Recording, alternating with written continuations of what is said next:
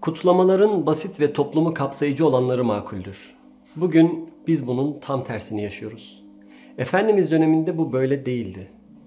Bundan önceki buluşmalarımızda Peygamber Efendimiz sallallahu aleyhi ve sellemin zorluk zamanlarındaki hallerine değindik. O sallallahu aleyhi ve sellem siperlerde, savaşta insanların yanında oluyor ve onlara kelimenin tam anlamıyla hizmet ediyordu. Ayrıca Peygamber Efendimiz sallallahu aleyhi ve sellemi görmenin nasıl bir şey olabileceğinden ve arkasında namaz kılmanın hayalinden bahsettik. Sırada ise Efendimizin aleyhissalatü vesselam özel günleri kutlaması var. Onun ziyafetlerinden bahsedeceğiz. Asr-ı Saadet'teki kutlamalarda Efendimizin nurlar saçan hayatından çok güzel dersler var. Gelin bu videoda sahabenin nasıl hissettiğini idrak etmeye çalışalım.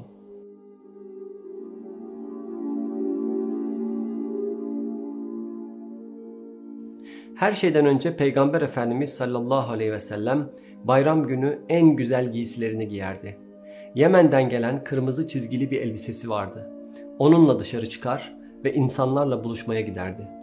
Çok temiz ve güzel görünürdü. Ve Peygamber Efendimiz sallallahu aleyhi ve sellem herkes bayram namazına gelsin buyururdu. Erkekler, kadınlar, yaşlılar, çocuklar bütün herkesi bayram namazına çağırırdı. İnsanlar akın akın bayram namazına gelirdi ve Hazreti Peygamber herkesle tek tek selamlaşırdı. Bayram günü verdiği hutbe de farklıydı. İnsanlara daha yakın durur, ashabının içinde dolaşır, Allahu Teala'yı hatırlatırdı. Çoğu zaman bayramı dinlenme vesilesi ya da rahatça geçirilen bir zaman olarak düşünürüz ama bayram Rabbe kul olmayı kutlama günüdür. Peygamber Efendimiz sallallahu aleyhi ve sellem bayram hutbesinin sonunda üç kez tasaddaku, tasaddaku, tasaddaku derdi. Verin, verin, sadaka verin. Asr-ı saadette bayramlar hayırseverlik ve sadaka günüydü. Neden? O gün insanları şükürsüzlüğe itebilecek şeyleri ortadan kaldırmak için. Bayrama herkesi dahil edebilmek için sadaka ver. Eğer verebiliyorsan sen de ver ki herkes için bayram olsun. Zaten Ramazan boyunca verilen zekat ve fıtır sadakasının da mantığı işte buydu. Bu şekilde olduğunda bayrama katılmak, bayramı kutlamak, maddi gücü yetenlere mahsus olmaktan çıkar. Topluma mal olurdu. Herkes kutlamaya ve yemeğe katılabilirdi. Ve tabii ki Kurban Bayramı adı üstünde imkanı olmayanlar için kurban kesilen bayramdır. Kurban Bayramı'nda herkes yemeli. Yani kainatın efendisi sallallahu aleyhi ve sellem insanlara bayram gününde Allah Teala'yı hatırlatır, cömertlik ve insanlarla iletişime açık olma konusunda öğütlerde bulunur ve tabii ki insanları bayramı kutlamaya teşvik ederdi. Bazen Peygamber Efendimiz sallallahu aleyhi ve sellemin sınırlarını bilmek zordu. Ta ki Efendimiz onları açık bir şekilde ifade edene kadar. Bir keresinde bir bayram günü aleyhissalatü vesselamın yanında bazı savaşlarından kalma eski şarkıları söyleyen iki kız çocuğu vardı. Hazreti Ebu Bekir radıyallahu an o iki genç kızı kınamış ve şarkı söylemeyi bırakmalarını söylemişti. Peygamber Efendimiz sallallahu aleyhi ve sellem ise onları rahat bırakmalarını emretti ve her insanın bayramı olduğunu söyledi. Her insanın bir bayram günü vardır ve bu da bizim kutlama günümüzdür. Bu yüzden şarkı söylemelerinin sorun olmadığını söyledi ve tabii ki o gün kızların söylediklerinde sakıncalı bir şey de yoktu.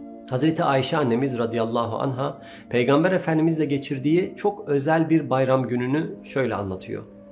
Hazreti Peygamber sallallahu aleyhi ve sellem uzanıyordu ve ashabından Hazreti Ebu Bekir radıyallahu anh da onun yanındaydı.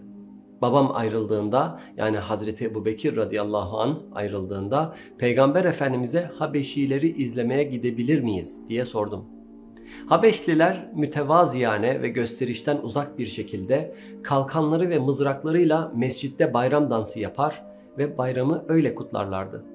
İçlerinde haram olan hiçbir şey yoktu ve bu özel danslarını sadece bayram zamanında mescitte yapıyorlardı. Bunun üzerine Ayşe annemiz radıyallahu anha gidip onları seyredebilir miyiz demişti. Peygamber Efendimiz aleyhissalatü vesselam annemizin istediğini geri çevirmedi. Hadi gidip onları izleyelim dedi. Hazreti Ayşe annemiz radıyallahu anha diyor ki Resulullah önümde oturdu. Ben başımı omuzuna koydum Çenemi onun omuzunun üzerine koydum. Benim yanağım onun yanağına dokunuyordu. Bu şekilde Habeşlilerin danslarını izliyorduk. Ve Peygamber sallallahu aleyhi ve sellem devam edin diyordu ve danslarına devam etmelerine izin veriyordu. Hazreti Ayşe annemiz radıyallahu anha Peygamber Efendimizin sallallahu aleyhi ve sellem arkasında oturmuş, çenesini omzuna dayamış, yanağını yanağına koyduğu halde Allah Resulü sordu. Hasbuki yeterli mi? Ayşe annemiz hayır yeterli değil dedi. Peygamber Efendimizin sallallahu aleyhi ve sellem ona karşı sabırlı olup olmayacağını ve kutlamanın tadını çıkarmaya devam etmesine izin verip vermeyeceğini görmek istedi. Böylece biraz zaman geçti ve Ayşe annemiz yorulmaya başladı. Peygamber Efendimiz sallallahu aleyhi ve sellem şimdi yeterli mi dedi. Annemiz hayır dedi. Peygamber Efendimiz tamam dedi. Ve sonunda Ayşe annemiz radıyallahu anha Peygamber Efendimiz'e artık yoruldum bu kadar yeterli dedi. Bundan sonra Peygamber Efendimiz ve o eve döndüler. Bu aynı zamanda onun bayramı kutlamayı onaylama şekliydi. Aynı zamanda biliyoruz ki Peygamber Efendimiz bayram namazına bir yoldan gidiyor ve sonra başka bir yoldan geri dönüyordu. Efendimiz Aleyhisselatü Vesselam'ın bu davranışı namazdan sonra hayatımızın manevi olarak yeni ve farklı bir yola girmesi, daha da saflaşması şeklinde yorumlanabilir. Bazı İslam alimleri ise Efendimizin gelirken ve giderken iki farklı yol takip etmesinin hikmetinin Efendimizin sallallahu aleyhi ve sellem herkesle ayrı ayrı selam verebilmeyi amaçlaması olduğunu söylerler. Böylece nerede yaşarsan yaşa bayram günü peygamberin selamından mahrum olmayacaktın. Bir diğer ihtimal de onun sallallahu aleyhi ve sellem ihtiyaç sahiplerini daha iyi tespit etmek için böyle yapıyor oluşudur. Çünkü bahsettiğimiz gibi bayram günü Efendimiz için sadaka günüydü, cömertlik günüydü. Böylece dışarı çıkar ve herkesi selamlar, insanlara hizmet edip ihtiyaçlarını karşılar ve bayramı ashabı ile beraber neşve ile kutlardı. Bu şekilde Efendimiz'i Medine'nin her yerinde görebilir ve ona ulaşabilirdiniz sallallahu aleyhi ve sellem. Peki düğünler? Peygamber Efendimiz sallallahu aleyhi ve sellem insanları kutlamaya teşvik ederdi. Fakat tekrarlamakta fayda var. Bunlar abartılı kutlamalar olmazdı. Bazen ekmek ve etle, bazen de sadece ekmekle kutlamalar yapılırdı. Bazen sadece hurma, biraz süt ve sade yağ, tereyağının temizlenmiş haliyle bu kutlamalar olurdu. Kutlamalarda bazen süt, sade yağ, hurma ve hamurun karıştırıldığı, Efendimizin özellikle sevdiği bir çeşit tatlı yenir, bazense sadece arpa yenilirdi.